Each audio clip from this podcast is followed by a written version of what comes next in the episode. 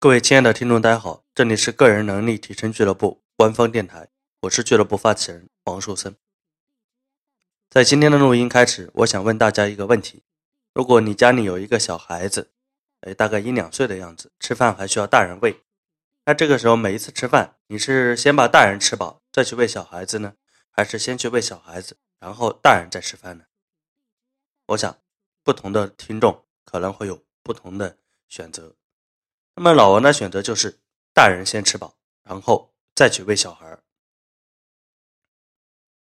我为什么会做出这样一个选择呢？我相信很多的父母亲都会优先选择喂小孩，然后再大人去吃。他会觉得这样是爱小孩。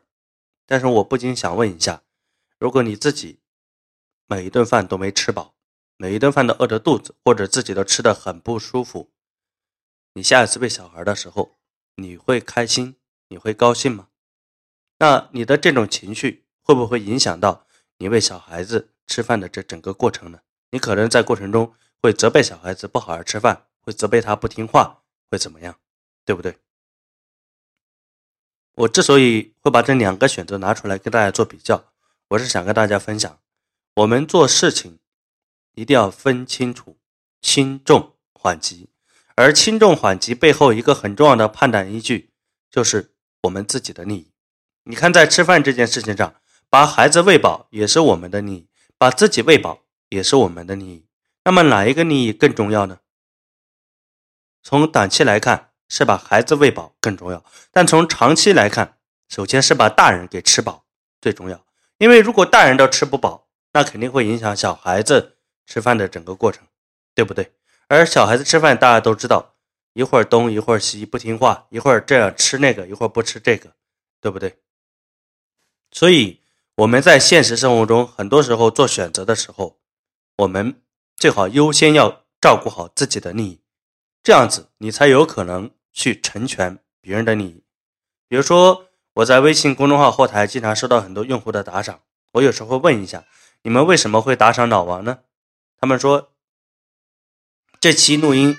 给了我确实很大的收获跟启发，但其实还有一个很重要的前提是，他打赏这笔钱对于他的整个物质、他的生活水平并不会有太多的影响。大家想是不是这样呢？如果你一个月收入只有一千块钱，我现在让你打赏老王一百，你会怎么样？你可能要思考很久很久，对不对？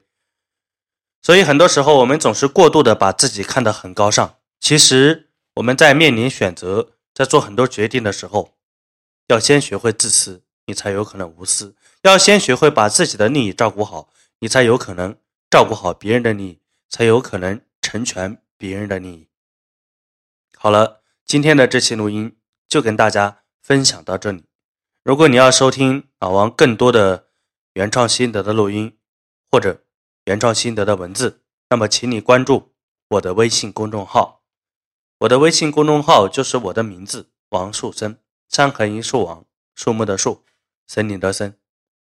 如果觉得这期录音对你有启发、有帮助，请你点个赞，请你帮我们转发一下。我们下一期节目再见。